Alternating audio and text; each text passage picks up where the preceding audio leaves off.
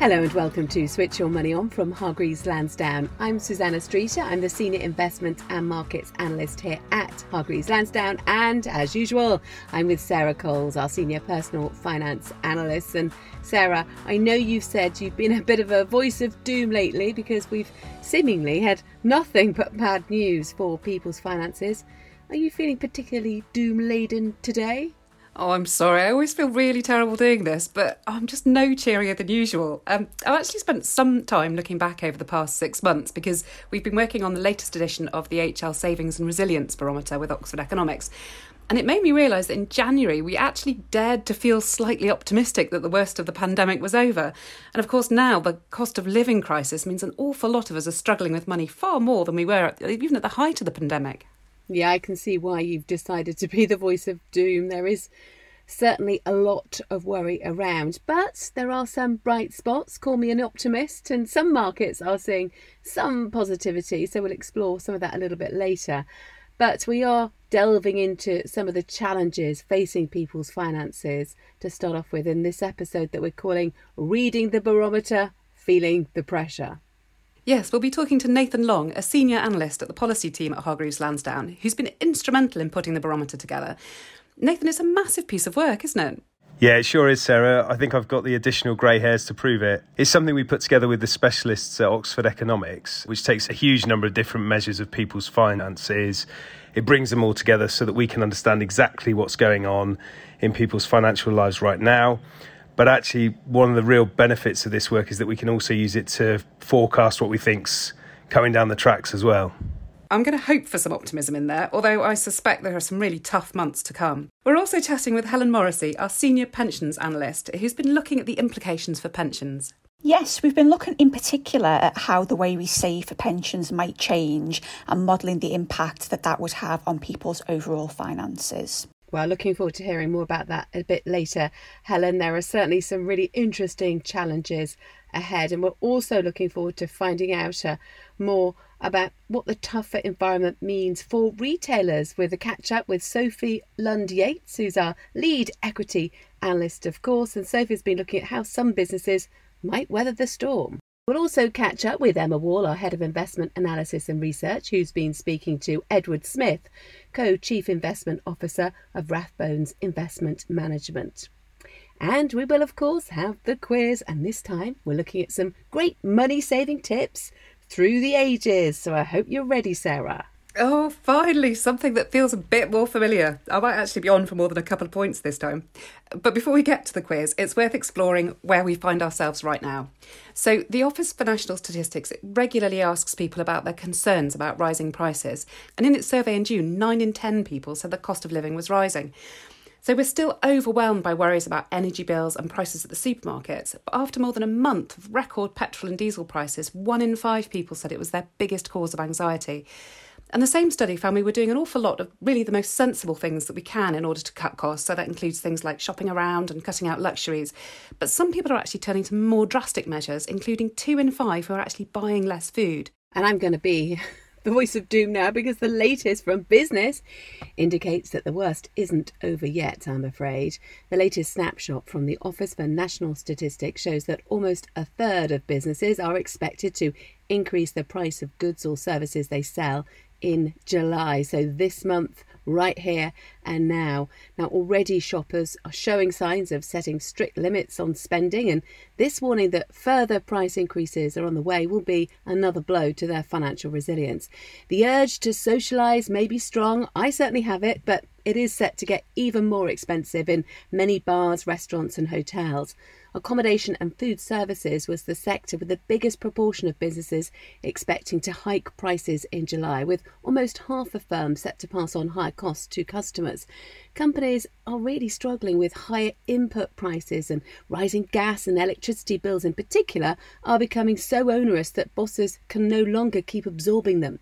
So consumers are having to make some pretty big choices about budgeting, and the hospitality industry is bracing for a decline in spending as the cost of living crisis intensifies. The economy is already set to contract in the second quarter of the year and stay pretty fragile in the months to come. Now, at some point, Sarah, this weakening demand should help bring down inflation, but it is going to be a pretty arduous adjustment for companies and consumers. The Governor of the Bank of England, Andrew Bailey, has warned that the UK should expect to suffer a more severe bout of inflation than other major economies. And then, of course, even on top of that, we've been wrestling with tax rises. So finally, there's some good news on that front because the national insurance threshold moved on the 6th of July, which is likely to feed into pay packets at the end of this month. It means 30 million people will see their take home pay rise, and 2.2 million will be taken out of paying national insurance entirely. So for those who pay it, it'll mean they pay less, which can only be a good thing.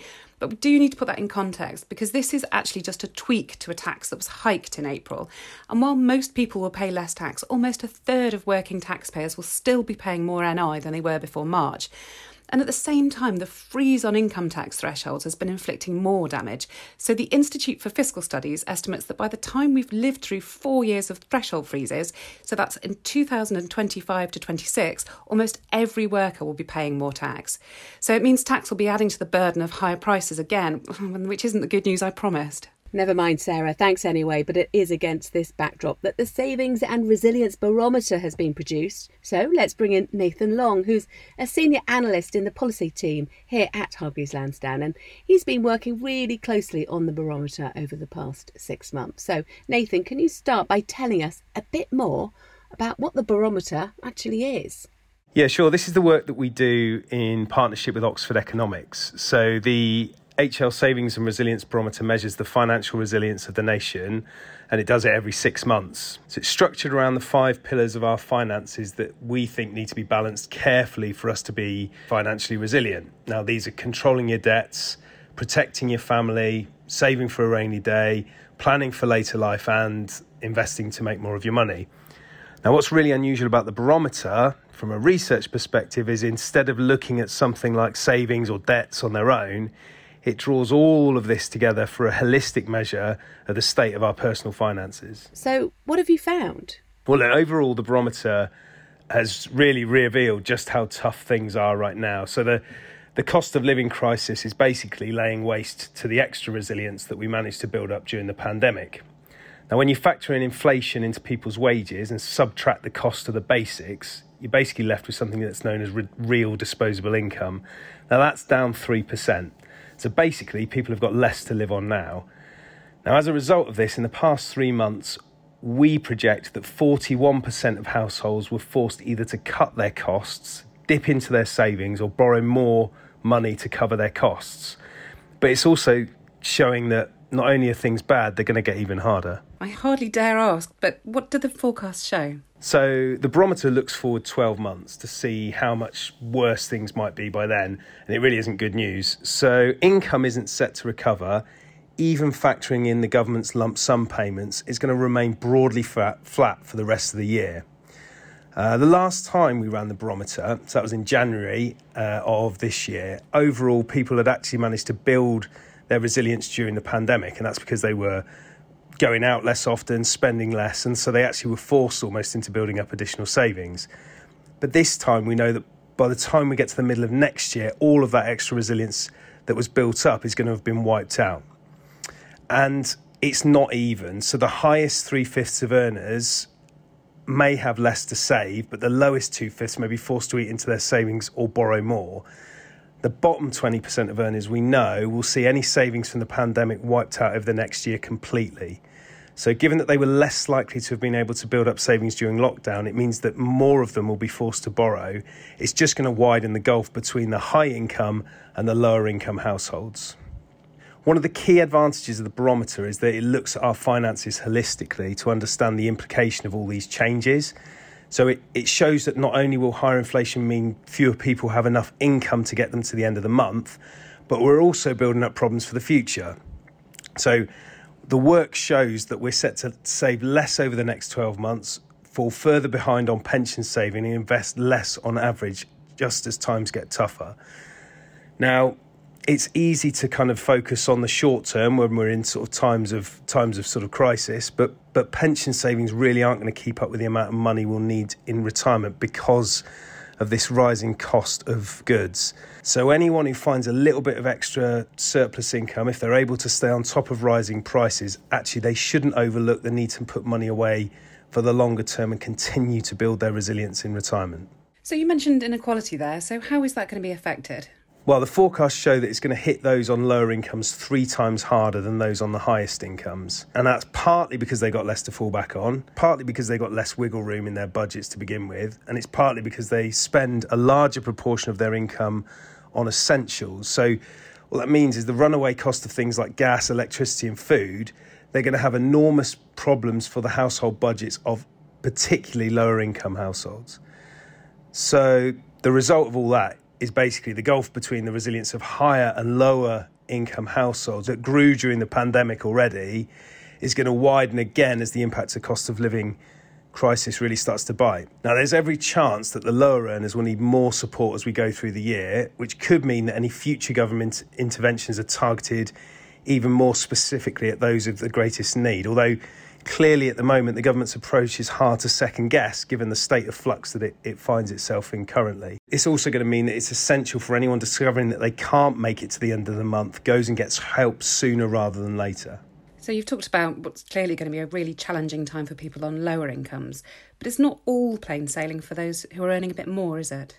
No, it's not. And actually, higher income households are still going to have their fair share of problems because whilst they'll be able to hang on to some of their lockdown savings, there's there's other issues as well. So because we've got this interest rate rise coming through, it's going to be harder to cover the cost of borrowing, especially for those with big mortgages who are on fixed rate deals. Now, we're not expecting huge number of fixed rate deals to expire in the short term, but longer term that is going to be a bit of a a bit of a problem, and that's going to hit those higher income households particularly hard because they tend to borrow more. So it means that with this group in particular, the higher income households, it's worth getting to grips with that borrowing sooner rather than later. So there's a strong argument for cutting back wherever possible and paying back expensive borrowing so you're living life less deeply in the red. So there's a huge amount to explore here. Can people go in and explore some of the findings themselves? Yeah, they can. So we built a comparison tool on uh, the Hargreaves Lansdown website, which lets you identify people in the same boat as you and helps you understand your strengths and your potential weaknesses. So, links for this will be in the show notes for any listeners that are, curious to find out more. We've also built out our personal finance five to thrive tips. Now, they offer support based around those five pillars of resilience that we talked about. And people can then go away and take steps to improve their own financial resilience. Thanks, Nathan. Loads to get our teeth into there. I'm, I'm sure we'll be catching up with you again in six months' time. And hopefully, we can look back at that point as this being the worst of it. Yeah, I'd love to come back on. Hopefully, we'll have some better news in six months' time. Thanks very much, Nathan. Well, let's bring in Sophie Lund Yates now, our lead equity analyst at Hargreaves Lansdown. Sophie, you've been looking at some companies to watch. What's caught your eye in the healthcare sector? Healthcare is an important one when trying to think of sectors that perhaps have a bit more resilience if and when the economic backdrop becomes a bit shaky. It falls into the category of non discretionary, so that's the things that either people or companies will still need to buy no matter what health consciousness has only been heightened by, by the conditions of the last couple of years too when, when we think about it. And that's why um, I've been looking at CVS Health, um, which is known corporately as a health solutions company. Um, now, the company segments include pharmacy services, retail, and healthcare benefits. The group has close to 10,000 retail pharmacy locations across most of the US, Colombia, and Puerto Rico. Um, CVS claims that there is a CVS pharmacy within five miles of most Americans, and it's this extensive network that really sets it apart, um, with convenience being a core driver of traffic as well. Added to that, there's also a mail pharmacy service. Um, I think it's important to mention cost here. So CVS has a has a focus on keeping costs low, which can be a tactic that hurts margins, um, but not if volumes rise enough, and that's obviously the the crux of it. And frankly, that is a balancing act the group is getting right. There are also some exciting growth areas, especially looking at primary care and, and, home health, in my opinion. And I mean, financially, looking at the first quarter, which ended back at the end of March, total revenue for CVS Health rose by almost $8 billion um, to $76.8 billion. So within a, within a whisker of $77 billion, which beat estimates by $1.5 billion. And within that, underlying operating profit rose from $4.2 billion to $4.5 billion. This attractive model contributes to a prospective dividend yield of 2.4%, with the projected dividend currently looking very well covered by earnings. Now, figures are from Refinitiv, I should point out, and they are correct as at the 4th of July. And as ever, please remember that no dividend is ever guaranteed and yields are variable. Our listeners are probably wondering what the downside is. So, CVS is benefiting from over the counter COVID vaccines and tests. Um, and while demand should be elevated for, for a while, in my opinion, it will wind down. And the exact pace and trajectory of that is, is, is hard to say. And as with any stock, a worse than expected performance could dent sentiment. Okay, Sophie, so that's uh, one to watch potentially in healthcare, but what about the luxury market? I've been looking at luxury giant Hermes. I'm probably butchering that that uh, pronunciation, but as long as my mum's not listening, we're fine. Um, luxury names, and I'm talking real high end luxury rather than your mid scale names, can have more going for them in hard times. That's because their traditional ultra wealthy customer base is far less affected by the ups and downs of the economy and is less likely to feel a life altering pinch from inflation compared to retail chains relying on more middle class incomes. There are a couple of luxury names I could have chosen for today, but I wanted to talk about Hermes, which is the maker of the famous $9,000 Birkin bag. Now, the main appeal of luxury names are their brand power, which is what allows them to charge big and inflate margins in the process. I'm especially impressed by the group's efforts to protect the brand despite enormous demand. It said it won't increase production of Birkins by more than 8% and instead prefers to have long waiting lists. That is savvy in, in my book. Now, the group also has best in class operating margins, which are just stonking, and I don't use that word lightly, 40% are very impressive and help underpin the group's ability to pay a dividend and stomach any disruption. Now, it won't come as a surprise to hear me say that the luxury sector suffered over the pandemic, with stores closed around the world. However, the group's revenues are back at pre pandemic levels and are expected to reach 10.5 billion euros in the current financial year. The one drawback to keep in mind is that growth from here is expected to be quite slow. So, slow and steady can be no bad thing at all, but this isn't something investors should be looking at as an exciting name in the sector, is what I would say. And finally, let's uh, move from luxury to the high street. What's your take on Associated British Foods? At the opposite end of the spectrum, we have Primark, which is owned by Associated British Foods, um, and Primark is the biggest division for the group. So, as households feel pressure with a weaker economic outlook, consumers can slide down the value chain to discount options. Now, this is a dynamic I think is much less likely to be seen at the upper to middle fashion ranges, but those feeling the pinch in the middle of the market might well start shopping at Primark instead. The group's also more likely to be able to capitalise on that shift because it has proven it has its pulse on trends, where they're able to shift absolutely huge piles of excess stock after lockdowns, um, despite not having an online shop to speak of. So that was impressive in my book. I was genuinely impressed by the speed it was able to do this, and that only happens without having to have a huge sale when your buying processes are on the money. Now, as ever, I need to give the other side of the argument, and a very steep recession would result in pretty much all fashion retailers facing a challenge.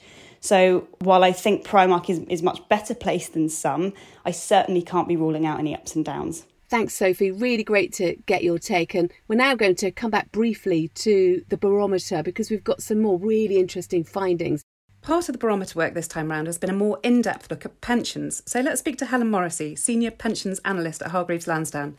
Helen, we use the barometer to track people's resilience when it comes to getting ready for retirement. How has this evolved? So the barometer has thrown up some really interesting insights. So 10 years ago, rules were introduced that meant anyone aged over 22 and earning more than a certain amount was automatically put into a workplace pension unless they opted out. Now this is what is known as auto enrolment. This got people saving, but the big issue now is whether they're actually saving enough. So the current minimum contribution is currently 8%. Now that's made up of a 3% contribution from the employer and a 5% contribution from the employee. This is a great start, but it's not enough for most people to generate a decent retirement income. So we are still risking people retiring on not enough money to meet their needs. So, aren't there plans, though, Helen, to, to increase the minimum contributions to help people save more? Do you think that is the best way forward? There has been a lot of discussion of how we can get people to contribute more to their pensions. And in the 2017 auto enrolment review, the government looked at options such as allowing people to be enrolled from the age of 18 rather than 22 and letting people start contributing from the first pound of their earnings. Now, it said it would look to introduce these reforms from the mid 2020s, and it has come under a lot of pressure recently to put some kind of timetable in place. In addition to this, the ABI has made further proposals on increasing minimum contributions. Its recent report proposes to bump the employer contribution up to 5% in the first instance, which would bring the minimum contribution up to 10%. There would then be an option for both employer and employee contributions to increase to 6% each over the coming years. Now, there are positives to this, but we do have to be careful about adding to the burden on people, especially during the current cost of living crisis. Yeah, you're right, Helen. But saving more for retirement is surely a good thing for people's financial resilience. It's a very tricky balance, isn't it? It is. So, putting more away for retirement will certainly help people's long term resilience, but people need to balance building their long term resilience with what they need in the here and now. So we use a barometer to model both scenarios that I mentioned above, so expanding auto enrolment and then increasing contributions to 12%. Now, in both cases, we saw a demonstrable drop in short term financial resilience for people, particularly those on lower pay, if they were to be introduced, particularly during the current climate. So, can you tell us a bit more about what you found? So, looking at the data, it's clear that any changes to auto enrolment need to be carefully timed, and now is not the right time to make any changes. If we did see changes, the likelihood is, is that we would just see very high rates of opt out, as many people simply can't afford to contribute to their pensions or contribute more to their pensions rather right now. Delaying it to 2025, when we're more likely to have more normal conditions, would certainly help in terms of minimising these opt outs.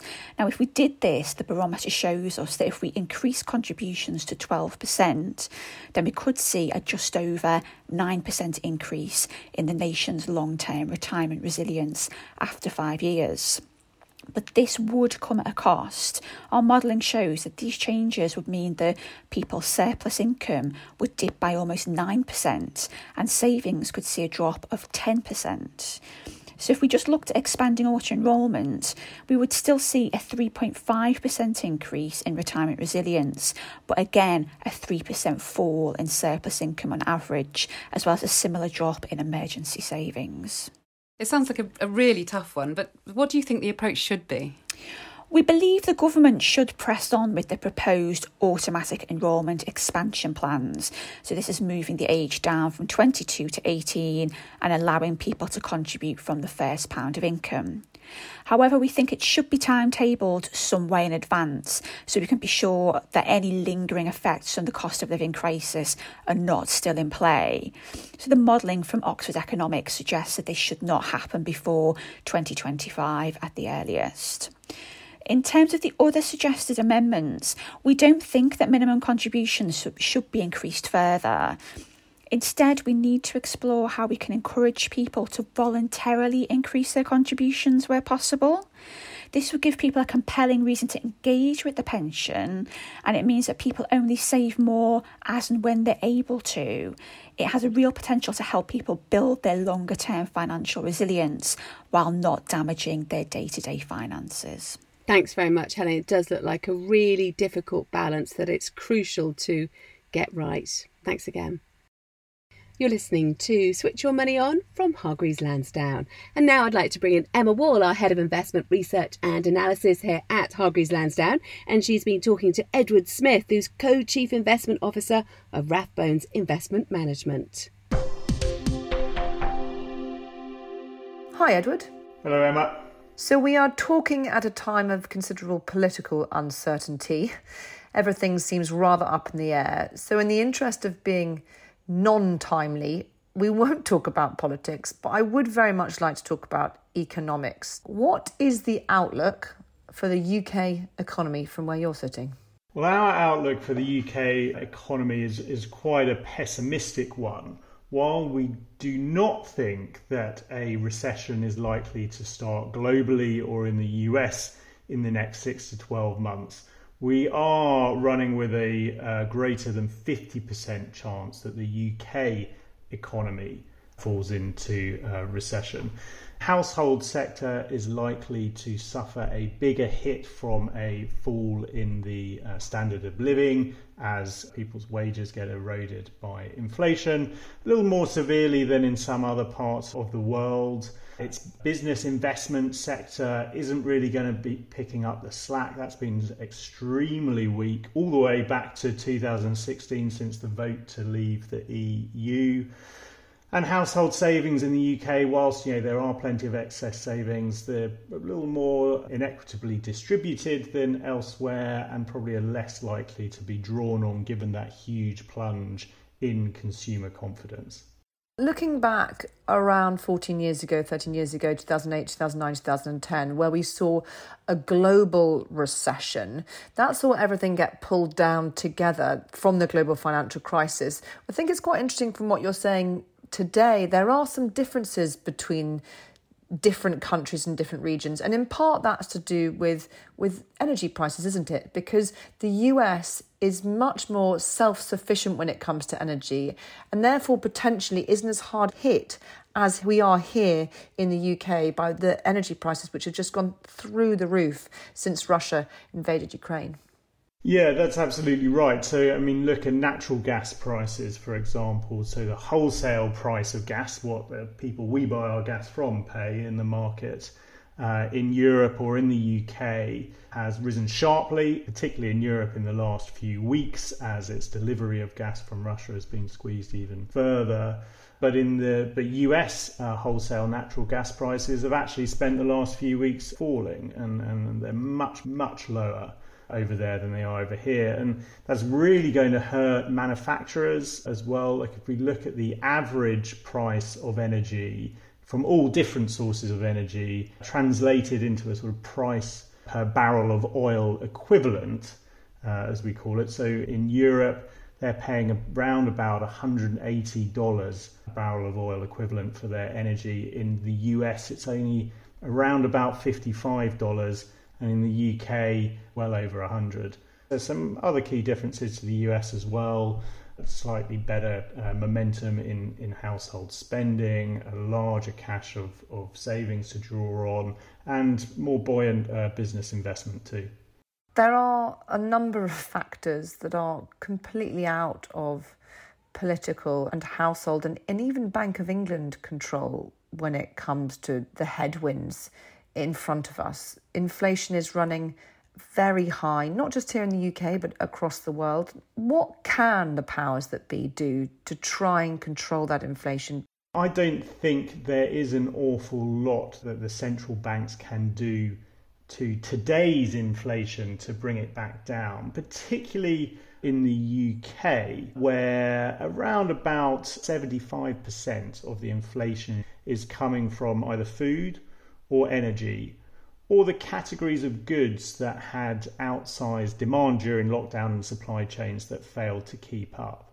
So now those three categories, food, energy, and, and certain types of goods, are not something that are really where the inflation is really domestically generated, where this UK central bank, by changing interest rates, could really hope to quell demand and bring inflation back down. So the obvious question is, is, is why are central banks doing anything at all? It's to stop the inflation today becoming really entrenched and generating even more inflation tomorrow or, or next year as inflation expectations start to rise and people start to demand higher wage growth. That's what the bank is trying to quell. The actual inflation we're seeing today, as you say, is, is largely not really within their control. And I suppose the multi billion, trillion dollar question is how long does this last? As investors, I think we're going to need to see a few more months of data before investors start to sort of climb back down that wall of worry that's been built up around when will inflation peak, at what level will interest rates uh, rise to. Core prices look as though they have started to peak, but they are falling back uh, at a slower rate than anticipated. So there's a little way to go on that one. As for the UK economy, going back to where we started this conversation, I think this pain for household consumption is likely to continue until certainly uh, into the first half of 2023. Remember, headline inflation isn't going to peak until the fourth quarter, most likely, because we've got more rises in our energy costs as the Ofgem energy cap gets raised again. Edward, thank you very much. Thanks, Emma. That was Emma Wall, our Head of Investment Research and Analysis at Hargreaves Lansdown, talking to Edward Smith, Co Chief Investment Officer of Rathbones Investment Management. Please bear in mind that these are the views of the fund manager and are not individual stock recommendations. You're listening to Switch Your Money On. And finally, it's time for the quiz. And Susannah's been tracking down some unusual ways of saving money, which sounds far too practical and useful to be one of our quizzes. Well, you have to judge for yourself whether they've really stuck to the useful things. Mrs. Beeton, in her book of household management, published in 1861, and I do have a copy on my bookshelf. You'll have to have an eagle eye to some of my TV appearances to check that out, but I do. She had lots of top tips for managing the household budget and recipes for cheap meals. But which of the following bargain meal was on the list? Was on Mrs. Beeton's list. Was it stone soup, toast sandwiches, or lettuce salad? well, none of them sound particularly delicious. But, you know, I have memories of stone soup as being a children's story, so I don't think it's that one. I'll go for lettuce salad. No, it was a toast sandwich. Honestly, it was a piece of dry toast between bread and butter, but crucially with salt and pepper to taste, which is impressively frugal. We'll stick with some unusual cost cutting of the past. This time it was during the 1940s. In an effort to cut back during the Second World War, what change were people advised to make in the bathroom? Was it to put a brick in the cistern to use less water?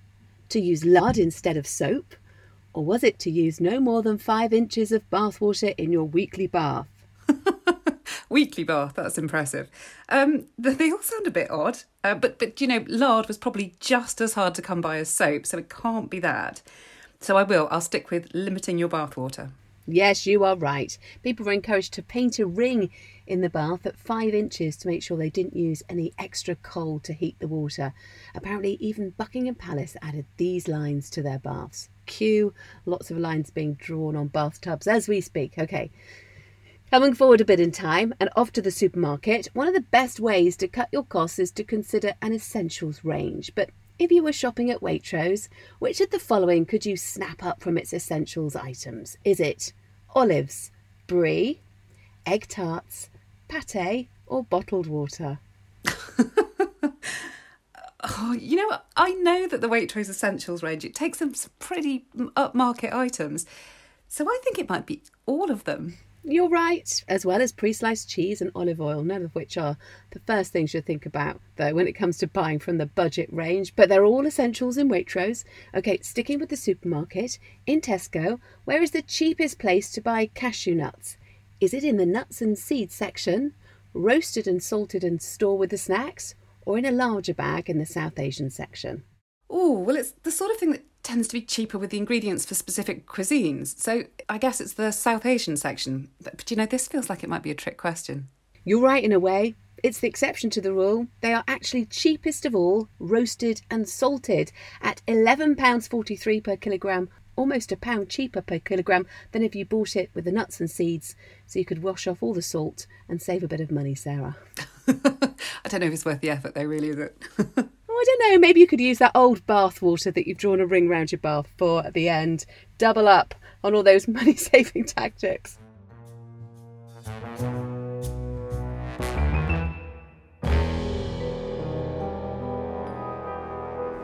That's all from us for this time. But before we go, we need to remind you that this was recorded on the 11th of July 2022 and all information was correct at the time of recording. Nothing in this podcast is personal advice. You should seek advice if you're not sure what's right for you. Investments rise and fall in value, so you could get back less than you invest, and past performance isn't a guide to the future. Yes, this is not advice or a recommendation to buy, sell, or hold any investment. No view is given on the present or future value or price of any investment, and investors should form their own view on any proposed investment. And this hasn't been prepared in accordance with legal requirements designed to promote the independence of investment research and is considered a marketing communication. Non independent research is not subject to FCA rules prohibiting dealing ahead of research. However, HL has put controls in place, including dealing restrictions, physical and information barriers, to manage potential conflicts of interest presented by such dealing. You can see our full non independent research disclosure on our website for more information. So, all that's left is for me to thank our guests Nathan, Helen, Edward, Sophie, Emma, and our producer, Elizabeth Hotson. Thank you so much for listening. We'll be back again soon, so if you enjoyed this podcast, please do let us know what you think. And do subscribe wherever you get your podcast so you get a fresh new episode in your inbox as soon as it's ready. Goodbye.